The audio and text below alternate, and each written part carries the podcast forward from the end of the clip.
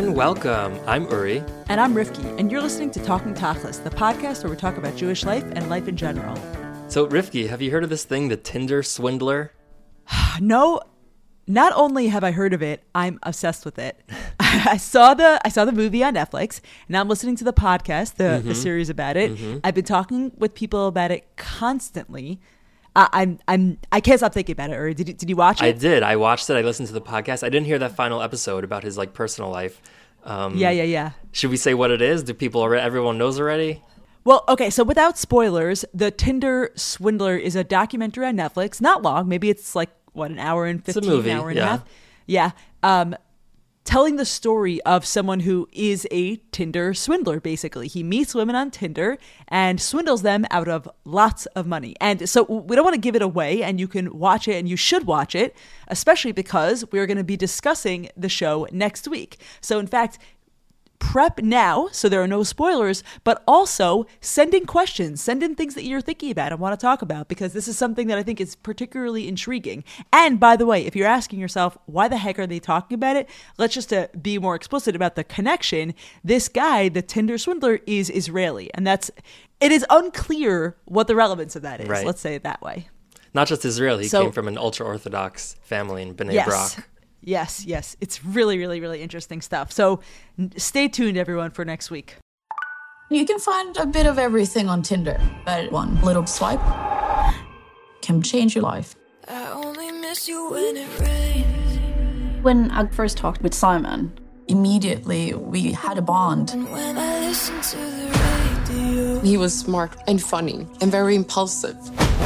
I shared my whole heart with him and then he asked me if I wanted to travel with him on a private jet.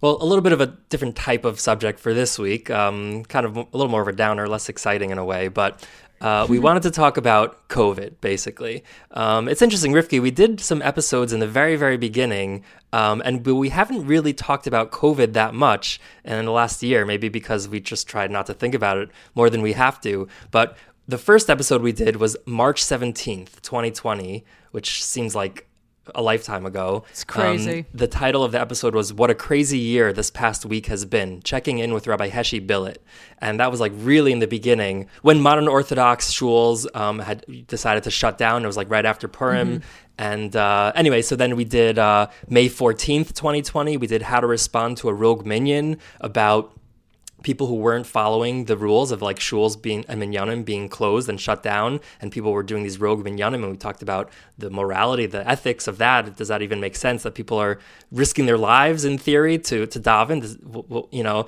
and that whole thing? And then we talked in October 2020. We t- we did coronavirus clashes in Brooklyn with David Teitelbaum, again exploring specifically in the mm-hmm. more right wing um, yeshivish world what seemed to be to, to outsiders at least like a real like a flaunting of covid restrictions um, mm-hmm. especially in light of the fact that like so many in the jewish community specifically and in the more yeshivish community even more specifically were hit just so hard in the beginning and then only a couple a few months later it seemed like they were already just moving on and, and acting as if nothing had ever happened and we also did one episode. It's not exactly the same thing, but we did an episode about people jumping the line for uh, for COVID vaccines. Right, God, which is sort of like, like, the the opposite. It feels like triggering to even be bringing up this topic. Like, right, the oh, whole thing. I mean, God. right, jumping the line is almost like the opposite. It's not flaunting the restrictions. It's yeah. like take embracing it, but doing it in an unfair way or whatever.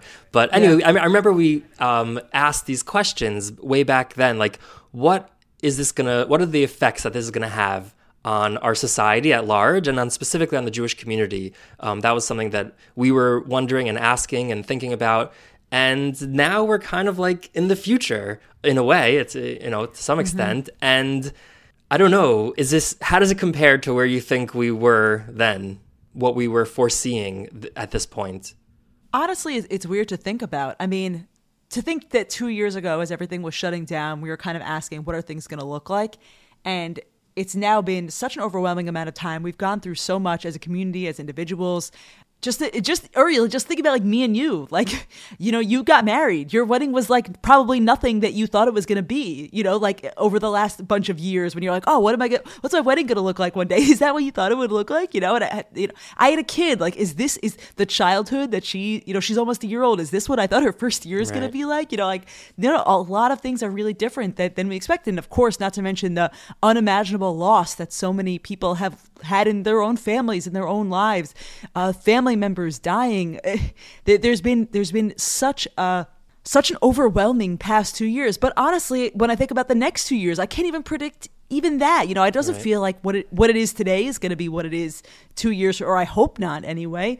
So it's honestly, it, it, feels so overwhelming to even try to try to think about and compare. What right. about you? For sure. Yeah, I mean, I, I, guess I feel similarly. The the thing that we wanted to talk to focus on specifically this week, or let's say the the springboard uh, to get into more of a conversation, broader conversation, was a tweet that uh, was tweeted last week by Rabbi Steven Burg. All right, before starting, I'm actually curious. When did you first see this tweet? Uh, I think I was just scrolling through Facebook and I saw either the original tweet or the follow up to the tweet. Right. Uh, that was, I guess, reposted on Facebook, um, and people commenting on it. Maybe other people reposting it. Uh, it just had. It seemed to have so much uh, engagement. Right. This he tweeted at I think Sunday like mid afternoon, and the reason I'm asking specifically is because Sunday night was the Super Bowl, and I was at the Super. We mm-hmm. recently, uh, my husband and I and daughter all had COVID, so we decided to host a Super Bowl party for only people who had also recently recovered from mm. COVID. So we had, I think, five friends over.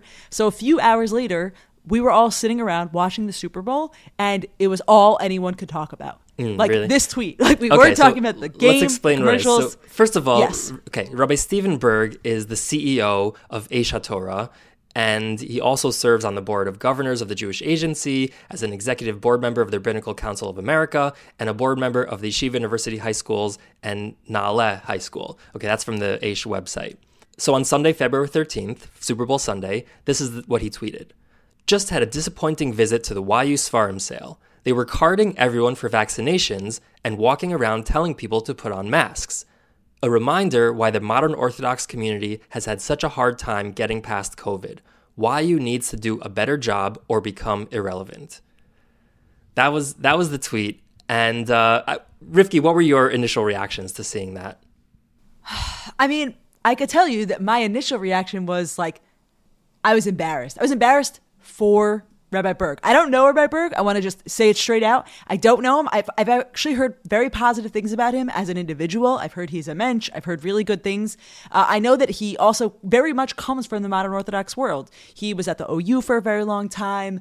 Um, and he, I, yeah, as he actually mentioned, he has kids at YU. But I think that writing this i think was was embarrassing i think that it, it really really made me wince um, mm-hmm. forget about the idea of whether he thinks that they should be wearing masks at the Sfarim sale, uh, which is just for, for listeners who don't know, the Sfarim sale is an annual event in which YU, a huge room at Yeshiva University, is basically converted into a Judaica store Bookstore, where things yeah. can be yeah, things can be purchased at a fairly big discount. Uh, and it's also like a huge social event. And right. it's a really nice thing that this social event is centered around buying Jewish books. There's something really nice about that. So, um, I don't think what was embarrassing was him disagreeing with YU's policy or YU's choice, whatever. I think what was embarrassing was his connection between that and the idea that YU and the modern Orthodox community should be getting past COVID and YU needs to do a better job or become irrelevant. There's something so aggressive about the way that he brought up this conversation in a way that made me feel like you are literally the CEO of a kiruv organization. Your job is to bring Jews together with other Jews and create community and make people be inspired by the beauty of Torah and Judaism and God. And the way that you approach this, I thought was really upsetting. When yeah. I say you, I assume that he's listening. well, he, um, so so yeah, yeah, I did.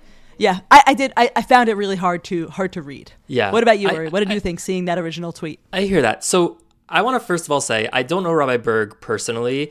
Um, mm-hmm. I have interacted with him kind of uh, recently in a professional setting, and I was actually kind of blown away by how kind he was to me, somebody he didn't mm-hmm. know, and he kind of like thanked me for for being there. I was working at this event, and he was talking to me like he was very busy with a million other things, and I've encountered so many like you know heads of organizations at these type of events um, who don't give you the time mm-hmm. of day or are just actually right. rude to you as a as a you know worker or the help or whatever.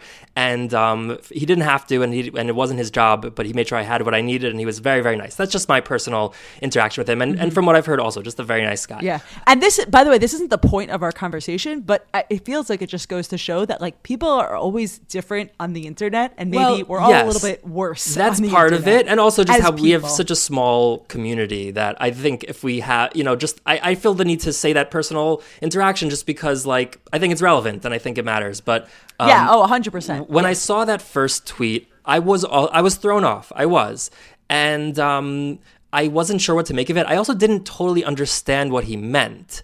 Like it seemed mm-hmm. to kind of come out of left field. Like, okay, you're criticizing the mask policy and the carding policy, but then you're talking about modern orthodoxy having a hard time getting past COVID. What does that mean to get past COVID? I'm not exactly sure what he meant by that. Like COVID is there, it is what it is. What does it mean to like does he mean like it's over and we have to move on I think that's mm-hmm. probably what he meant. But then, and then the next sentence also like YU needs to do a better job become ir- irrelevant. Like I also just wasn't sure what he was saying. But there was a follow up. Right. Um. He he he had a very long post on Facebook following up to that, and I, and so I'll I'll read excerpts from that, and then I want to hear what your thoughts are. But I will just say.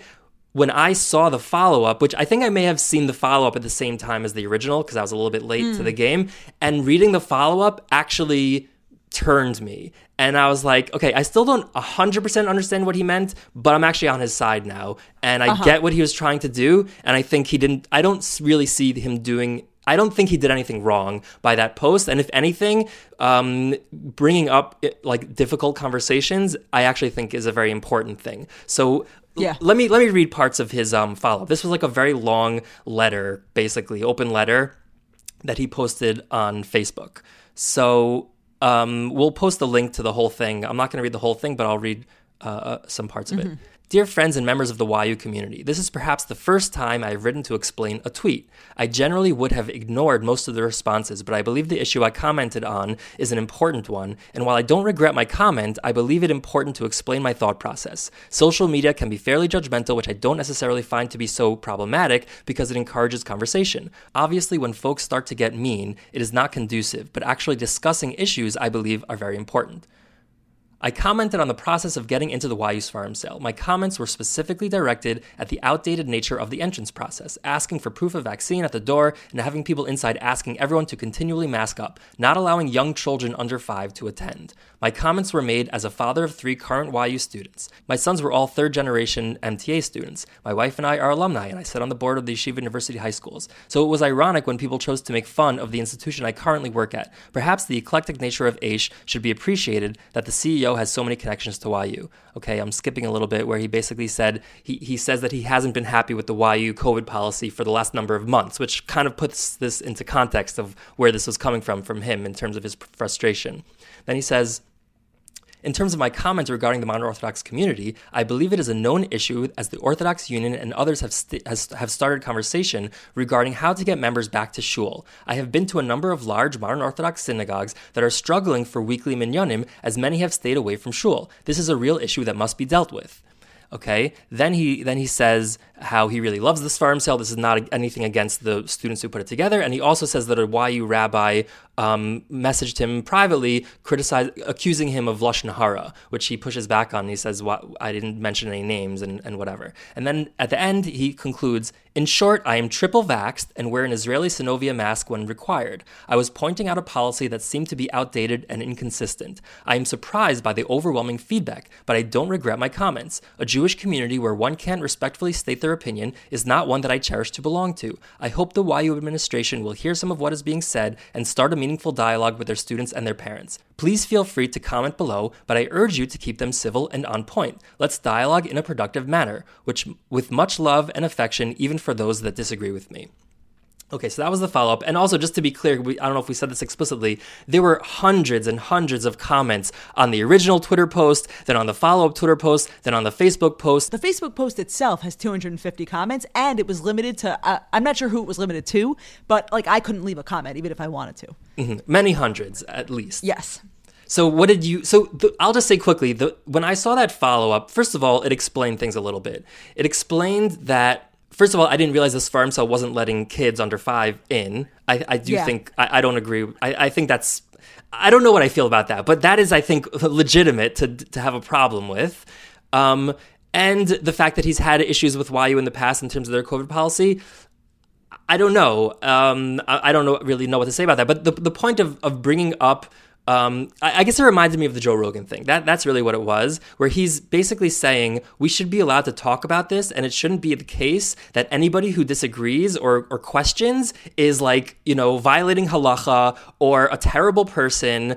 And he also says how so many people um, messaged him privately, but were scared to say anything publicly for fear of being like, you know, tarred and feathered as a science denier or whatever. He didn't say it in those words. But uh, like that's why I think so many of the comments were negative because the people who supported him just didn't say anything because they don't want to get in trouble. And like it says something and the reason why I said Joe Rogan is because like same kind of thing where people are trying to silence anybody who questions anything. And like, listen, I'm vaxxed, I'm boosted. I personally wear a mask everywhere because I don't want to get COVID, even if I don't think I'm gonna get seriously ill, like just for me for work and, and family members and whatever. Like I just mm-hmm. would rather play it safe. And for me, it's not a big deal to wear a mask. But what about kids who are in school? Like that's like a huge thing right now. Kids in school required to wear a mask. It's like damaging psychologically, um, damaging education wise. But anyway, when I read that response, it put things into context for me. He was respectful. I didn't think he had anything to apologize for, really, because um, I think he was forcefully, you know, pushing against the policy, but not like in a way that I found to be inappropriate or or particularly rude, I don't think. And so that put into context and that made me a lot more sympathetic to what he was saying, even if I don't fully agree. Like if I was going to this Sfarim sale, I didn't go, I would be happy to wear a mask and I would never post on social media, what the hell? Why did I have to wear a mask? Like I, I just wouldn't. Right. But if somebody else wants to, I don't think they should be vilified for doing that. Right. So I, I don't see the and I let me, let me let me start by saying like I'm with you that like dialogue is important and having public conversations is also very often important. The idea that people don't feel comfortable speaking publicly when they fundamentally disagree with something like this and they feel invested in YU is I think a sad thing. I think people should feel comfortable speaking publicly. I think the bigger problem was not Steven Burg saying, "Hey, I love YU and I love this Sfarim sale, but I don't feel great about this choice." I think the bigger problem is that that's not what he said. He said, I had a disappointing visit. They were doing X. A reminder why the modern Orthodox community has had such a hard time getting past COVID, YU need to do a better job or become irrelevant. What he wrote was so unnecessarily aggressive and demonizing. Like, I think uh, maybe demonizing is too strong a word, but like the idea that his follow up is like, whoa, whoa, whoa, people misunderstood, and then saying all these things that he didn't actually say and didn't apologize. I do think he well, has something to apologize for. I well, do a tweet think that the tone short. that he took. You, you can't say yeah, a lot of course, of course he could say that too. He could say, "I was I was too flippant because it was short. It's a good reminder why Twitter is bad, and you know there that there's a."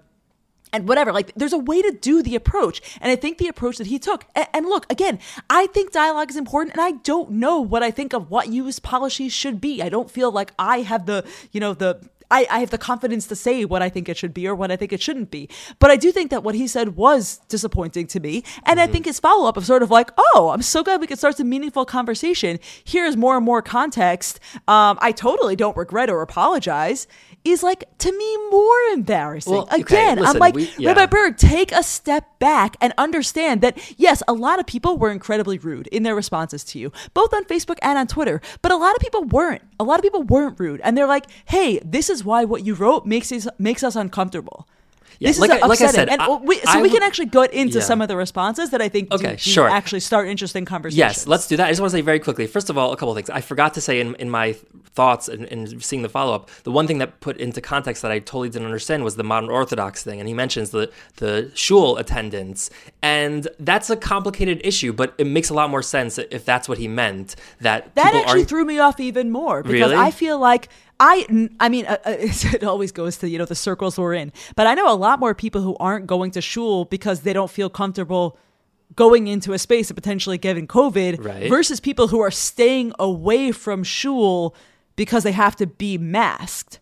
And maybe I'm misunderstanding no, what he wrote. Everything is combined together. I think it's very hard to separate the reasons why people aren't going to shul. I'm personally not going to shul, mainly for COVID reasons. I mean, on th- on the surface, I actually I said this like a year and a half ago. Like shul's hard for me in general, and this is yeah. in some ways an excuse. Like I'm being totally honest, you know. Um, but I also really just don't want to catch COVID because if I can't, you know, go out yeah, to work for, for two weeks, then that that's like very bad also for me and whatever. My grandparents live my, with my parents right now and whatever it is but um, yeah. that's a that's a very real thing for for a rabbi who who's involved in communal life to talk about shul attendance and how shuls are not like making minyanim like that's a very serious issue. And I think what we spoke right, about a year and a half ago like between... people who don't hold that in the same regard have to understand the, how seriously many Jews take that you know, obviously there, people are staying away for COVID reasons, but I think he, he's saying that at some point we have to go back to normal. And people who are immunocompromised, people who are just scared or whatever for whatever reason, they obviously shouldn't be coming. But what about everybody else and the,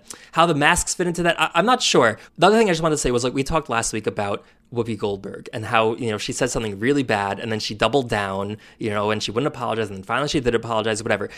I don't think he needed to apologize.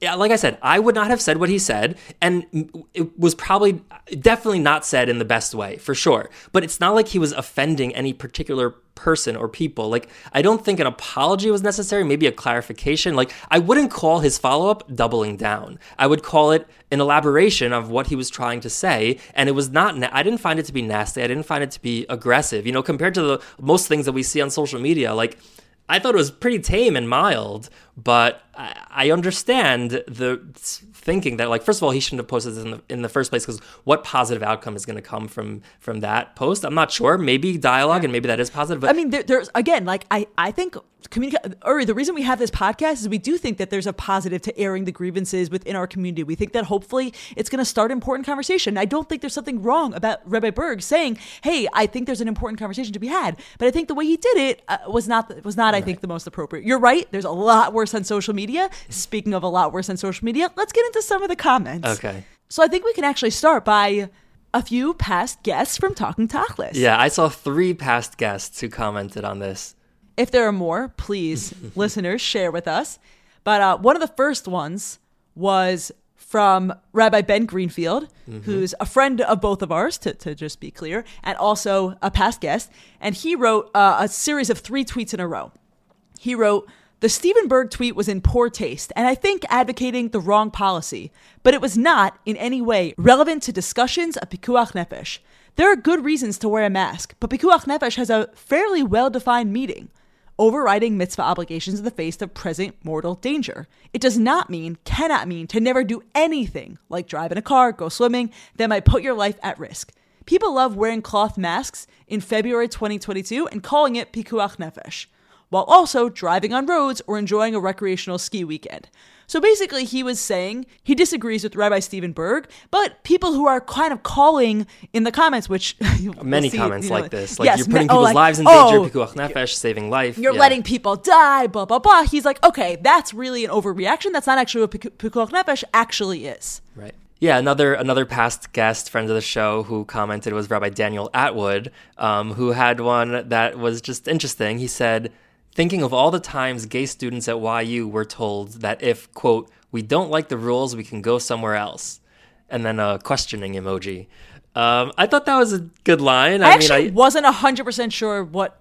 It felt like he was calling someone out, and I feel oh, like it's me, and I'm just missing it. Who do you oh, think he oh. was calling out there? I think what he's saying to Rabbi Burg is and I don't think Rabbi Burg ever said this, or I didn't see him say it, but like, you know, to gay students, like, hey, if you, YU doesn't have a gay club, if you don't like it, go somewhere else. And here, Rabbi Burg is saying, I don't like the rules of the mask requirements. And so Atwood is saying, well, why don't you just go somewhere else? Like, you don't have oh, to, you don't have to oh, be associated with see. YU if you don't like their rules.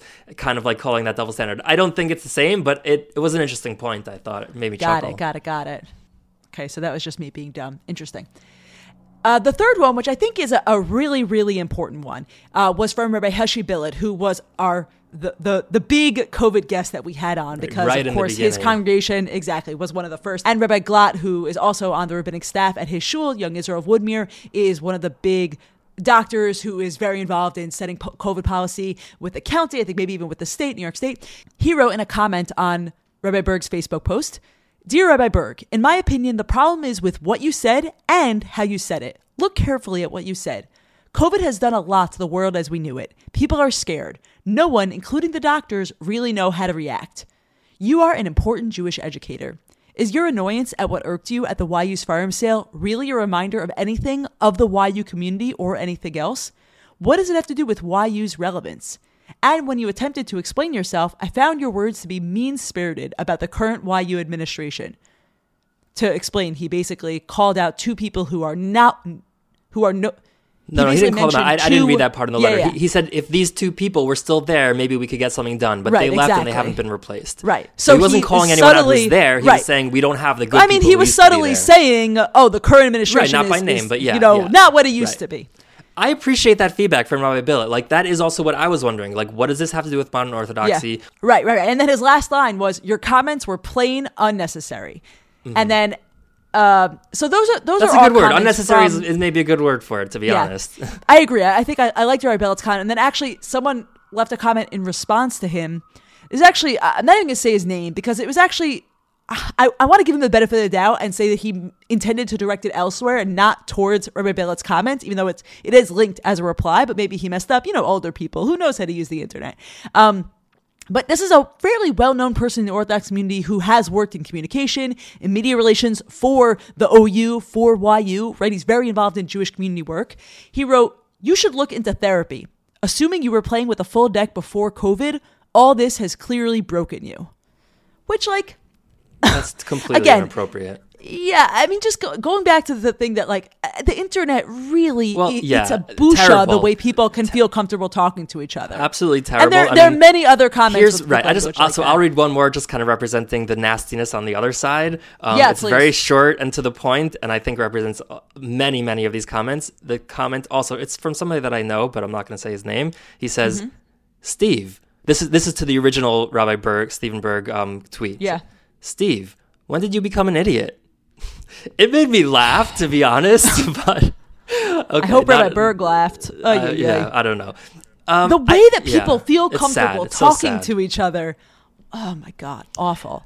I think just taking a step back, uh, there there are a lot of things to discuss here, and we can't get to everything, and we're already kind of like you know a bunch of yeah. the way into our time here but just telling the story took yeah long. telling the story i think maybe raising the questions is more important than trying to give answers it's really about the divisiveness that COVID has caused, both in society at large and also in the Jewish community, unfortunately it's I don't think it's something that people would have predicted. If anything, a lot of people th- were thinking or would have thought that something like yeah. COVID would bring people together. And yeah. not only has it been divisive, it's been so politically divisive, like down party lines, yeah. which is really shocking to me. I mean, I'm not shocked anymore, but like it's something that I would never have thought that something like this could possibly be political.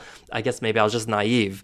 But I mean, but in terms of like the mask mandate specifically, I mean, Rabbi Burg says that he's triple vax. So this is not a vac- an anti-vax thing. I think honestly, that's like a totally different discussion, and it's a much more serious discussion because then you really are getting into like life and death kind of things. Mm-hmm. This is about masks, and it's about cloth masks, and it's about cloth masks at a point where I think this was act- this day, the day that he posted was like the day after New York State removed their indoor mandate for ma- mask mandate.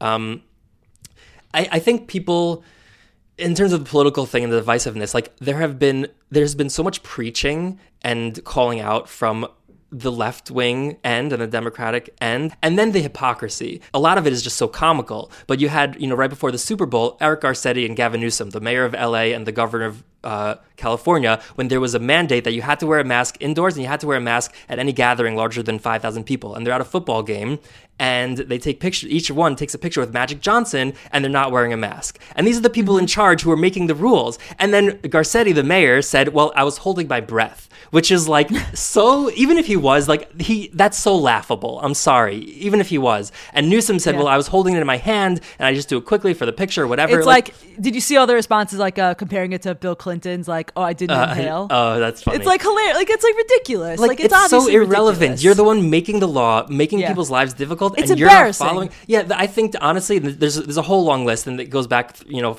from um, Nancy Pelosi getting her hair done when salons weren't allowed to be open, and mm-hmm. Newsom, also the same guy, governor. This led to a recall election. He almost got kicked out because he had dinner um, at a, an indoor restaurant, basically, when you weren't. Al- he said you weren't allowed to do that. But I think what was really bad was Stacey Abrams, just very recently. Um, went to a school and took a picture with all this all these students, all these young kids wearing they're all wearing masks and she's sitting on the floor with them and she's not wearing a mask. And yes, I mean, you can say well cuz she just took it off for the picture and and whatever and she's an important figure and you have to see who it is. Whatever it is, totally irrelevant. If you're No one wouldn't have known who it was. It's crazy. You're preaching these things and you're calling people out for risking people's lives and then you yourself, the people who are the most preachy and the, and setting these things in place are just flaunting and, not holding. And it's so lack of self awareness because that picture was actually posted by her own team. She was mm-hmm. posting, oh, Vit talked about, you know, Martin Luther King Day, talked with the students about, about civil rights and stuff. And it's just like, when people see that, I, am not justifying the the other end of like just the denial and whatever,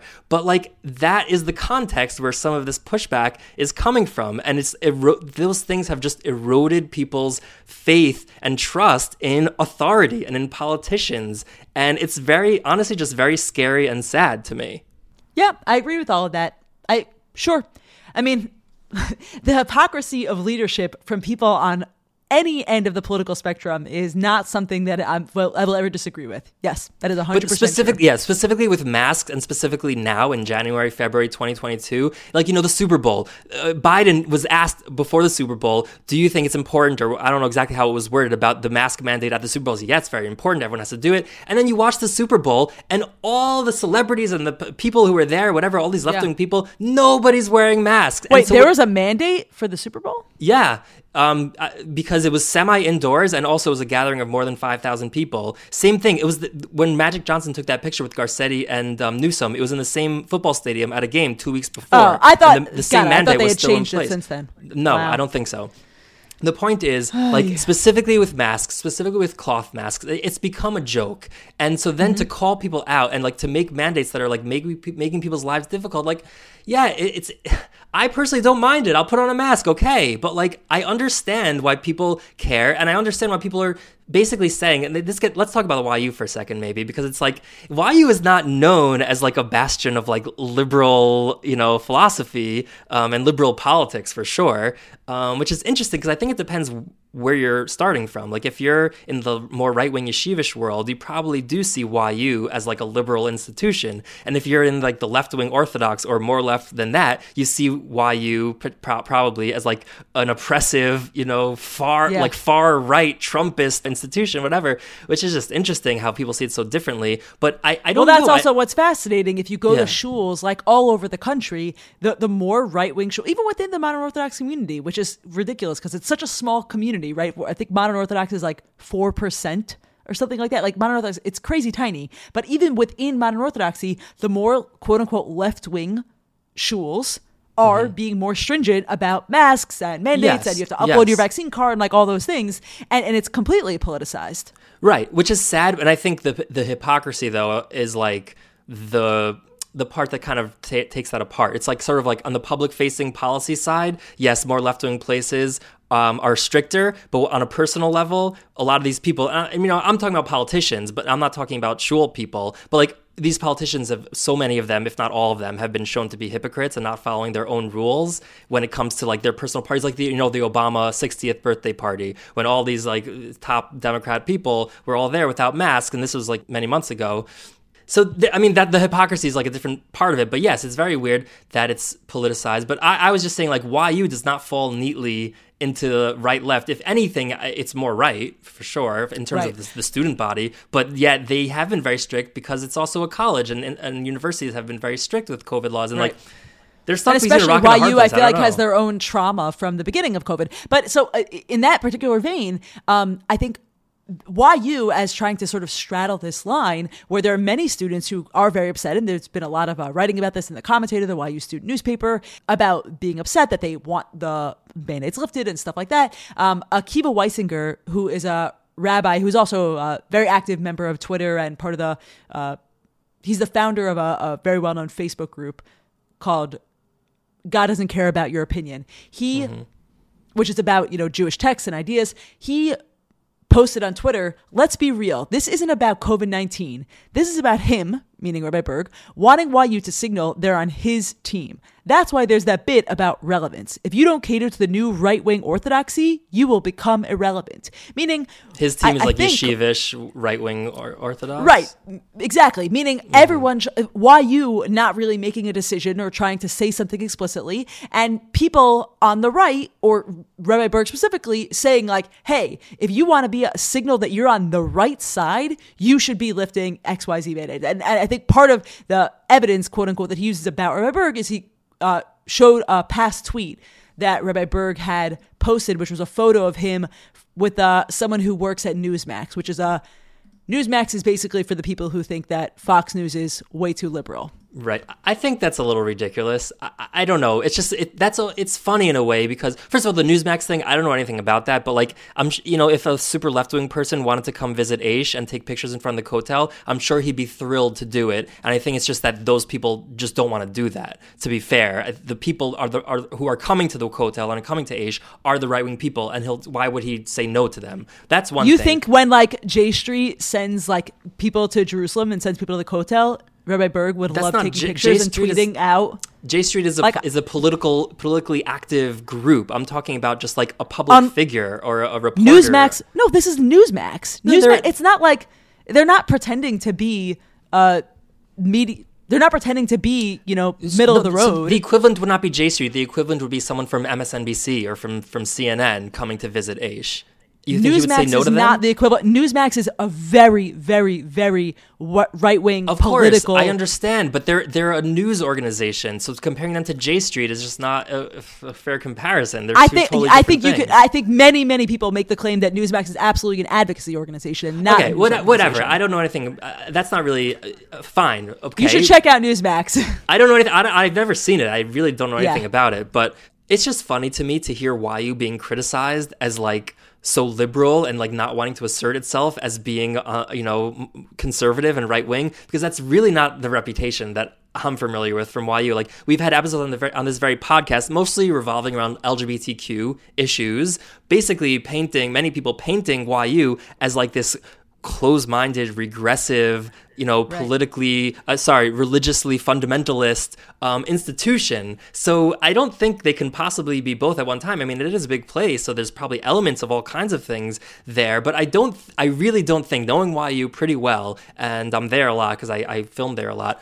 Like, I don't think these decisions are coming from like a democratic liberal agenda that like in the, in the way that a Gavin Newsom kind of thing uh, mandate is coming from. Like it's really not what the YU that I am familiar with. It would be it would be it's funny to say it that way. I think it's more just like what are the other universities in New York doing? What are we doing in terms of our liability for you know for the safety of our of our students? I really think that's where the decisions are coming from, and maybe they're making the wrong decisions. I'm not sure, but it's it's definitely not coming from like a, a political place. I really don't think. Right. And it's interesting in thinking of that sort of like if their first pri- as a university, you would hope that their first priority is the safety of their students, the safety of the visitors. And it, it ironically, you know, it's not the same thing, but one of the big discussion points that has been in the news in the past few months was about this YU student who was alleged to have raped another student. And one of the big things that people are upset with YU about for the way they handled that is that this did not leave students in the campus feeling more safe, especially this girl who felt like she her safety was denied over and over, right? So, like I do think that it's funny. Someone even tweeted, and I assume that this person was not trying to be ironic, someone tweeted, Rabbi Burg is absolutely correct. Unfortunately, YU tends to just follow whatever the liberal elite consensus is, no matter how silly or inane. And right now, the progressive elite are still masking, which is ridiculous. And a lot of people were, I mean, Right. You might think that was a joke. ridiculous. Like it's hard yeah. to know if that was being sarcastic or not.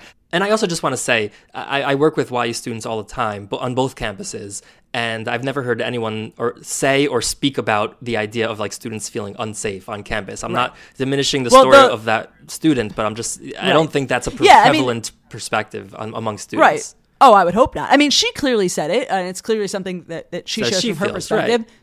Right. Um, but also, it, meaning, I'm saying if YU thinks that there is a minority of students who feel safer with masking mandates being a little bit more stringent than the state in general, then I think that's sort of commendable that well, YU is right. putting safety of students a little bit higher yes, than they need to, to, be. To be fair and honest, I also don't think that is the prevalent um, perspective of students. Also, like having been there the last number of months in the beginning. No, like, I'm talking. I said minority. Right, Meaning, right. Like what, if there is a, a small group that they're trying to look out for, I, I don't think that's a bad thing. Yeah, I mean, it's 19 20 year olds uh, of all demographics are the ones that are least concerned about like you know their mortality and stuff and right. uh, you know they were enforcing the masks um, early in the fall semester but like in recent um, months and weeks really not and mm-hmm. uh, I, I don't think the the I think a very very small minority of the students actually want mask mandates c- completely in the school. But I mean, that's also not what should determine the policy. The policy should be determined by experts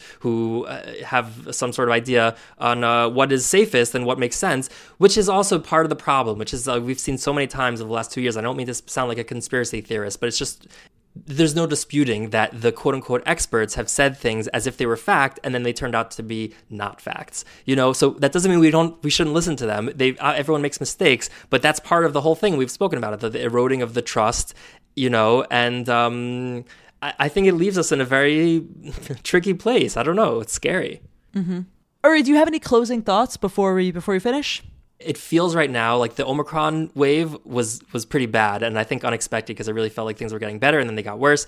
I it feels right now, and I really hope that things are are now for real getting better, and we're moving past this. And I hope that the scars and the trauma that were psychological trauma that was caused by this, especially the rifts in our own community, will heal and we'll, we can move past it. But it doesn't feel like it's moving in that direction, and it's very. I find it very sad and and scary. Mm-hmm. I think that, uh, yeah, I, I don't, to me, the, the rifts are not from COVID. The rifts are from everything before that, right? The rifts are from everything that led up to Trump and ex- were exacerbated during the time of Trump and still very much exist and even stronger now. The politic- politicization. You love that As word. you know, I always have trouble with that one. The politicization of COVID, I think, is very directly related to all of the angst and all of the pain and all of the trauma that, that built up to it. Um, and I think it's I think it's definitely very upsetting, but I'm not sure that it could just go away without some like really, really, really deep work that I don't know if anyone feels equipped. I think everyone's so angry. It doesn't feel I mean, like um, it's going away. It feels like it's getting worse.